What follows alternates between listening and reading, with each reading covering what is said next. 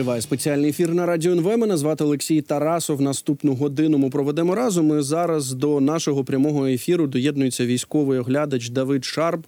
Давид, здравствуйте, приветствую вас в эфире. Здравствуйте, Алексей, добрый день. Э, хочу напомнить, что мы всех призываем подписаться на YouTube-канал Радио НВ, а также подписаться на YouTube-канал Давида Шарпа. Ссылку на э, YouTube-канал Давида Шарпа вы найдете в описании к этому видео. А я вот хочу начня- начать наш разговор э, с тех продвижений, которые, к сожалению, мы наблюдаем на Купинском направлении со стороны нашего врага. Есть несколько сообщений. Вот на прошлой неделе, к сожалению, подтвердили, что россиянам удалось оккупировать село Крахмальное.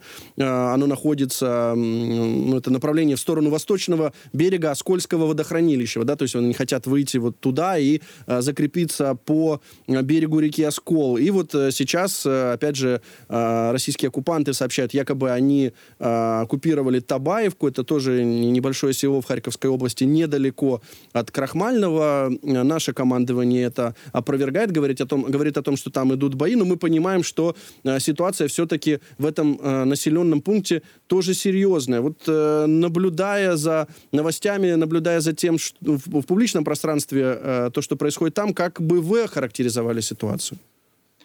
Ситуация очень, ситуация очень тяжелая. Это будет банально звучать. Э, ну а кроме того, конечно, нужно постараться на уровень микро и на уровень э, тактики глянуть, на тактический уровень.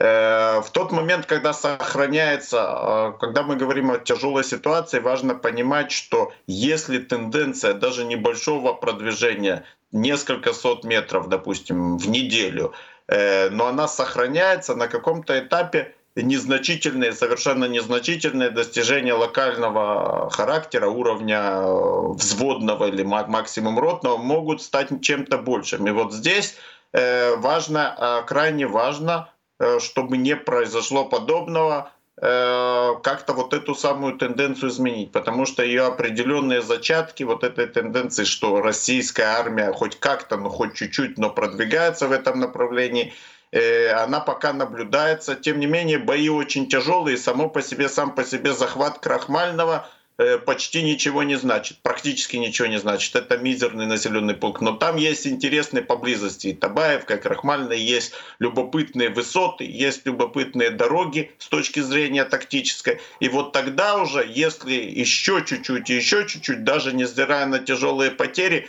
Россия может приблизиться к своей цели, выходу э, на берег реки Оскол, и вот это был бы для нее огромный успех в рамках, ну, скажем, если мы рассуждаем по э, стандартам последнего года и даже больше э, в плане территориальных э, приобретений, то такого рода пока совершенно гипотетический сценарий, это для нее важная, амбициозная цель. И здесь поэтому, так вот подводя черту, здесь самое важное, это чтобы тенденция прекратилась, если она вообще есть, то она прекратилась, и чтобы удалось остановить вот это вот, хоть и э, миниатюрными шажками, но продвижение противника, в противном случае миниатюрные шажки могут на каком-то этапе начать представлять уже опасность такого более широкого, э, более широкого масштаба. Да, мы понимаем, что вот э, с одной стороны, конечно, это не очень небольшой населенный пункт, э, тоже село Крахмальное, и опять же об этом говорили и представители нашего командования, что там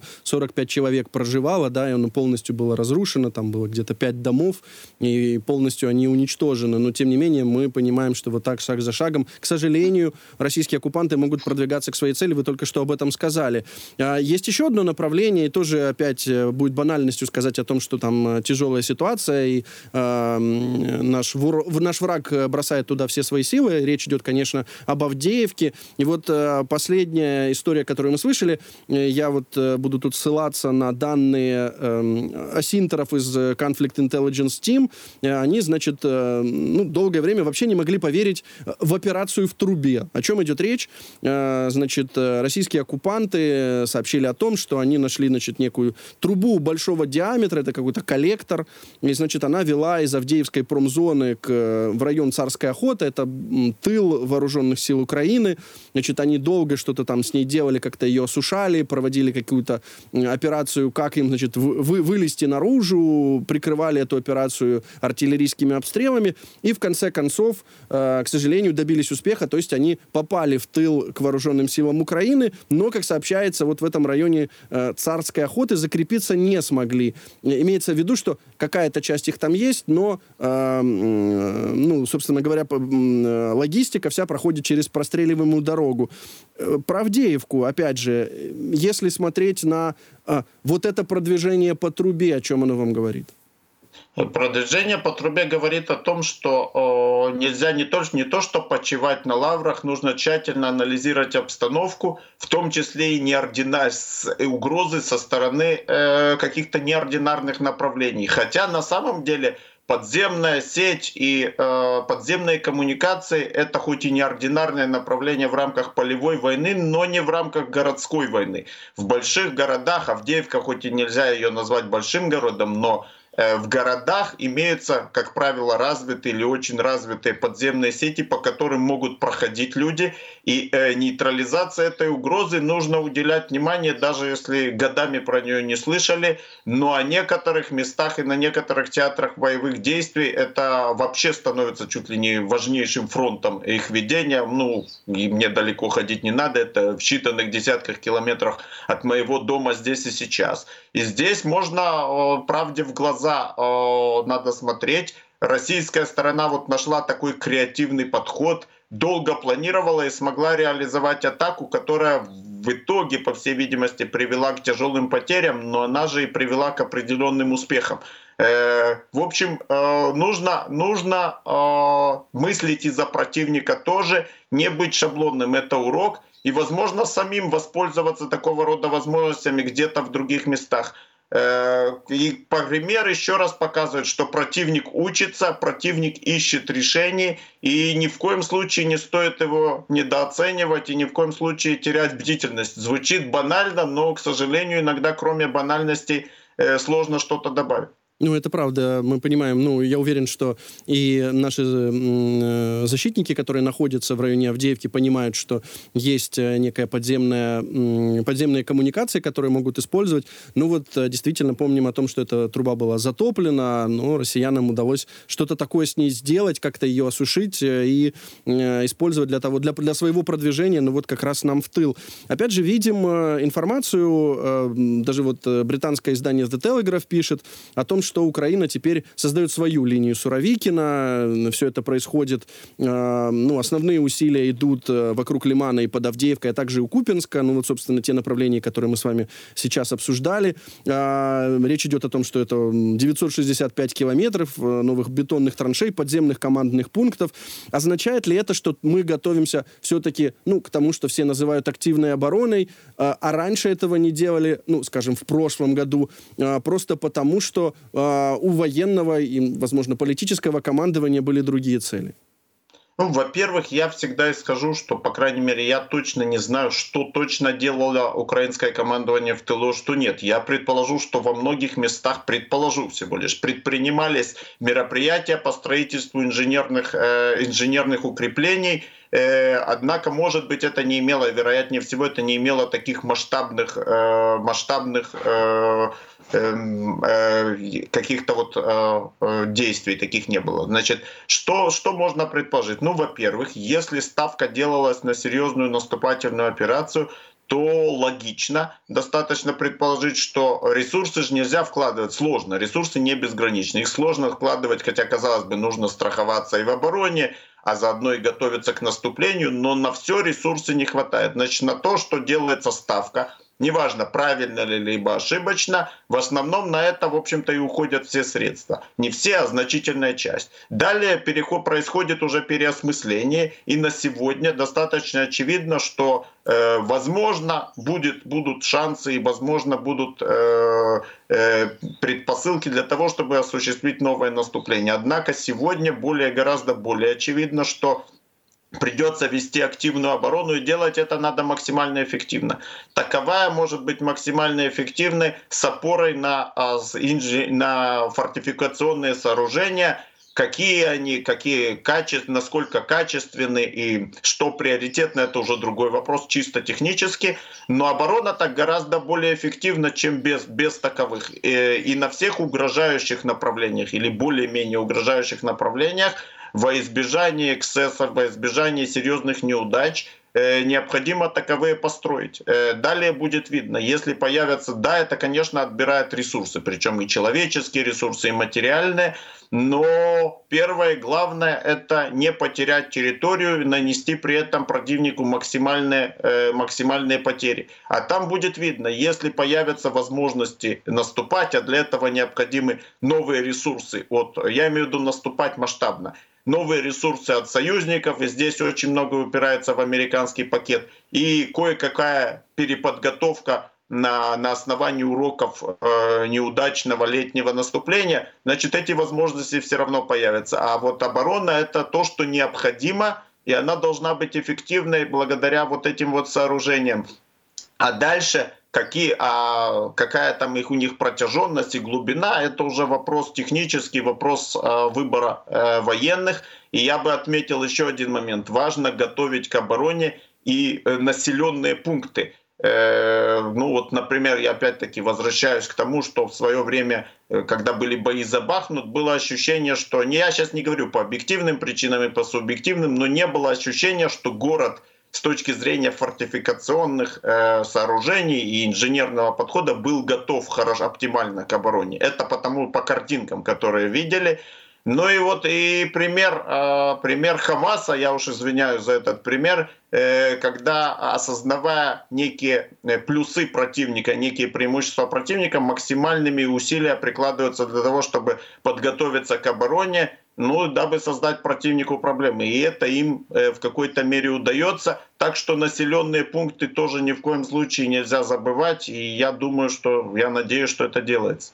Ну, к сожалению, да, мы э, можем черпать определенные выводы, делать выводы из э, негативного опыта. Это, конечно, неправильная, э, не, неправильная тактика, но, тем не менее, ну, такой негативный опыт э, у Украины есть. Э, еще обратил внимание, знаете, на одну новость. Она появилась, если не ошибаюсь, вчера вечером. Речь идет о том, что эм, э, ну, Греция одобрила передачу Украине устаревших систем вооружения. Там есть своя схема. США попросили попросили, значит, Греции передать оружие в обмен на помощь в 200 миллионов долларов. Там пообещали им продать, э, кажется, 40 истребителей F-35, три патрульных корабля. А вот э, за это э, Греция может передать, ну, вот те такие еще, возможно, советские установки, советские ЗРК, которые у нее есть. И тут, конечно, вопрос, я не уверен, что мы сейчас с вами ответ сможем найти, но тем не менее, мы видим, что на протяжении вот, вот такой полномасштабной войны, да, которая уже почти два года Украине все-таки передают э, вооружение не новые, да, но те же Патриоты, несмотря на то, что они, э, ну, как это сказать, проапдейчены, в смысле, э, там, а, а, обновлена, обновлена система этих Патриотов, все равно это вооружение, ну, которое уже довольно давно э, на, служит, служит странам НАТО.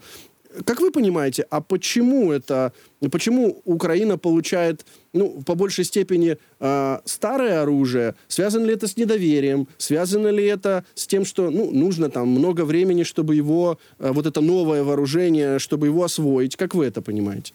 Э, я как раз, как раз пример с э, я здесь с вами бы несколько не соглашусь. Patriot, конечно же, появился на свет очень давно, но в принципе Patriot это последний. В последних модификациях это то, что есть у Соединенных Штатов, в том числе и не в последних модификациях, и у их ближайших союзников. И в общем-то Украина получила вполне нормальные комплексы, которые, я имею в виду сейчас Patriot, которые стоят на вооружении НАТО э, здесь и сейчас, в том числе в первой линии. Э, кстати, например, если взять на SAMS э, или SAMPT, то, в общем-то, тут то же самое можно сказать. Так что есть и новейшее, в буквальном смысле новейшее оружие или оружие, которое назовем очень новым.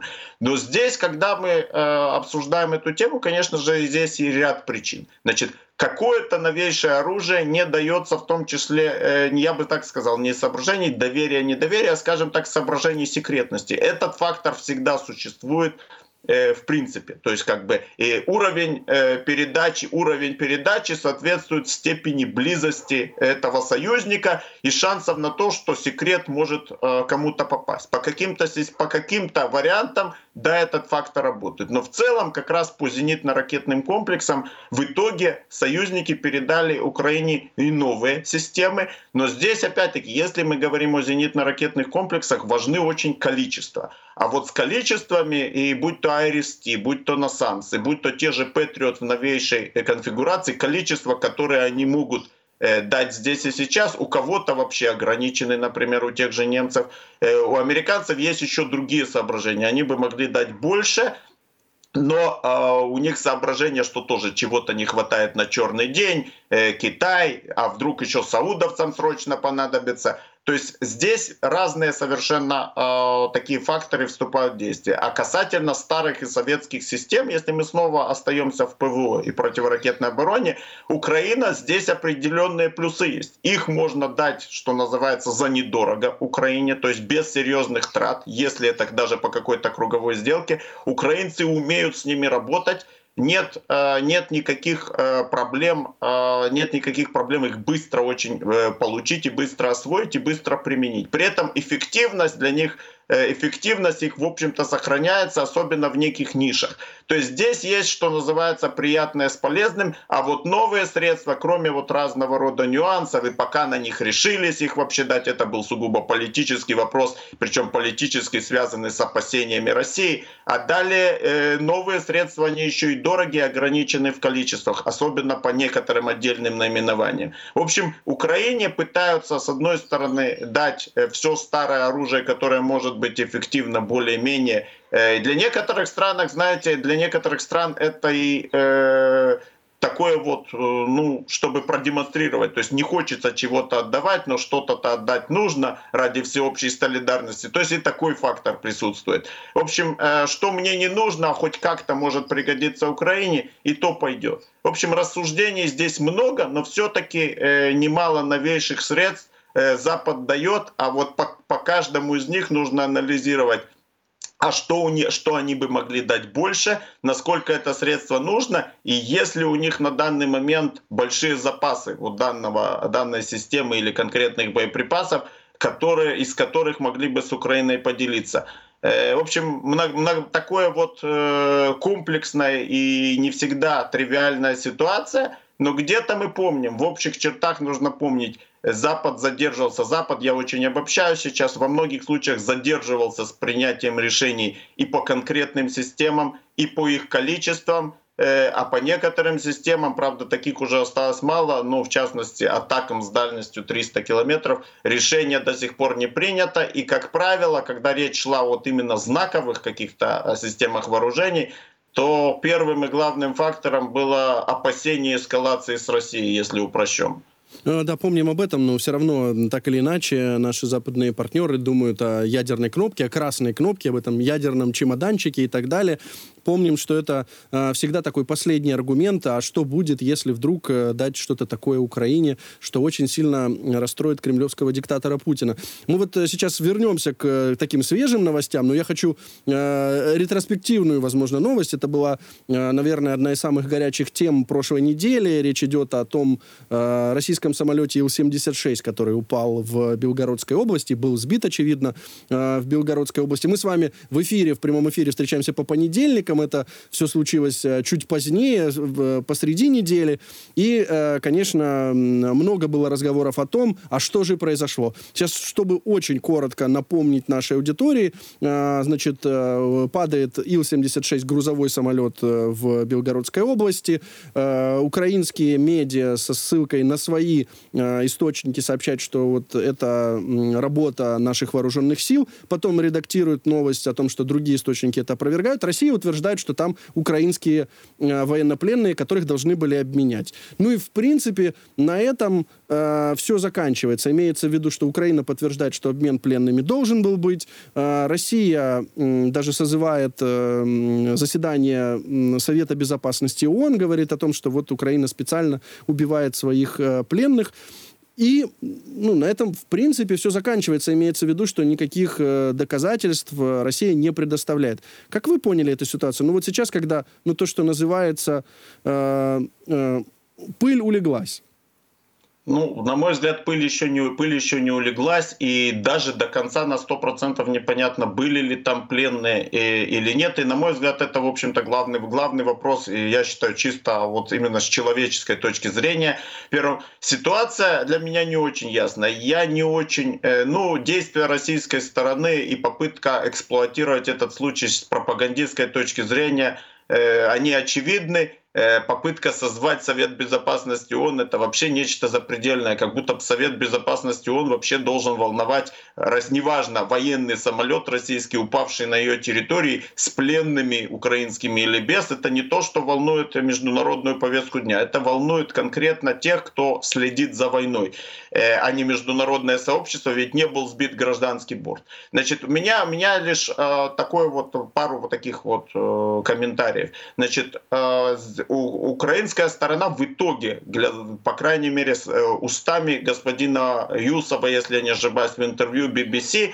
фактически опровергла то, что самолет был сбит украинской стороной. Но он сказал, что, если я не ошибаюсь, нам неизвестно о том, что работала украинская ПВО. Э, на мой взгляд, с одной стороны, э, в информационном плане подход украинской стороны, это, естественно, Украине решать, но у меня лично вызывает некоторые вопросы. То есть, если украинцы не сбивали самолет, то это можно было бы, на мой взгляд, ну вот никак, я не вижу причин, почему не было возможности заявить об этом прямо и четко, вопреки российской версии. Мы это не, мы это не делали, хотя туманность вот такая, ни да, ни нет, в некоторых случаях более чем актуальна. В этом мне не очень понятно, почему. Если был сбит самолет, и при этом, возможно, да, возможно, в нем были пленные, но об этом никто не знал, это трагическое совпадение, трагическая случайность ужасающая, но действия украинских военных в этом случае были не только легитимны, но они были, в общем-то, удачны, успешны с точки зрения военной. Когда кто-то не знал, а это нельзя было знать, если тебе не сообщили э, прямым текстом, то, знаете, на войне и не такое случается. Я люблю приводить этот пример. Союзники во время Второй мировой войны, причем все стороны, советские, американцы, англичане, неоднократно топили суда, которые, японские суда, итальянские, немецкие, которые перевозили собственных военнопленных. И были огромные жертвы. И эти случаи признаются, они известны. Никто, никто не пытался это скрывать, и это трагическая случайность не по вине военных. И, наконец, недавний случай из израильской практики, когда убили трех заложников, э, приняв их за террористов, э, наши бойцы. Более того, командование еще и допустило определенные оплошности, потому что сменщикам, тем там, тому батальону, который пришел и бойцы которого убили заложников, не сообщили некую информацию, которая теоретически могла помочь им сделать, принять правильное решение. То есть было еще такого рода ошибки допущены. Тем не менее, это все в открытую признается, в том числе и потому, что не только потому, что правду говорить нужно, когда признаются те или иные ошибки, а в данном случае были в израильском случае элементы ошибок, это помогает их избежать и это сохраняет доверие. В данном случае, если украинцев никто не предупреждал о, самолет, о пленных самолете, даже об ошибке говорить нечего, э, Поэтому, ну, в общем, э, я не знаю, в итоге было не опровер... было, по сути, полуопровергнуто. Что я вам могу сказать? Российская оппозиция это сугубо пропагандистская, абсурдная. И я еще э, надеюсь, по крайней мере, что по этому случаю что-то скажут американские источники. Э, как правило, когда журналисты ведущих СМИ США обращаются в Пентагон, там есть что сказать э, в том числе и по поводу, откуда могла вылететь ракета, но до сих пор уже прошло немало времени, до сих пор этого нету. Э, посмотрим, э, будет ли что-то более ясное. Мне именно вот этой вот чуть-чуть не хватает, э, естественно, открытости и ясности. И я, опять-таки, еще раз так подводя черту, по крайней мере, по моему мнению, если украинцы не сбивали этот самолет, это можно было бы сказать сразу открыто, потому что украинские заявления, косвенные и прямые, звучали как намеки, объяснения, почему его сбивать было можно и нужно, но в итоге его вроде как не сбивали. Э, ну, в общем, э, дело такое. Главное это судьба пленных в данном случае. Если их не было в самолете, то есть, э, вот по крайней мере лично у меня опасение, что раз Россия объявила их погибшими, то из желания, что называется, спрятать концы в воду, они могут исчезнуть. Это если они в самом деле не погибли в самолете. Действительно, такие опасения это есть и в Украине. И действительно, самое важное для нас это что случилось э, с нашими военнопленными, э, что происходит с украинскими гражданами, да, которые, как утверждает Россия, были в этом самолете. Э, Будем следить за... Возможно, мы узнаем, что именно произошло в какие-то ближайшие недели. Давид, спасибо вам большое за этот разговор. Хочу нагадати нашій аудиторії. З нами на зв'язку був військовий оглядач Давид Шарп. Е, Далі у нас будуть новини. Після новин повернусь до цієї студії.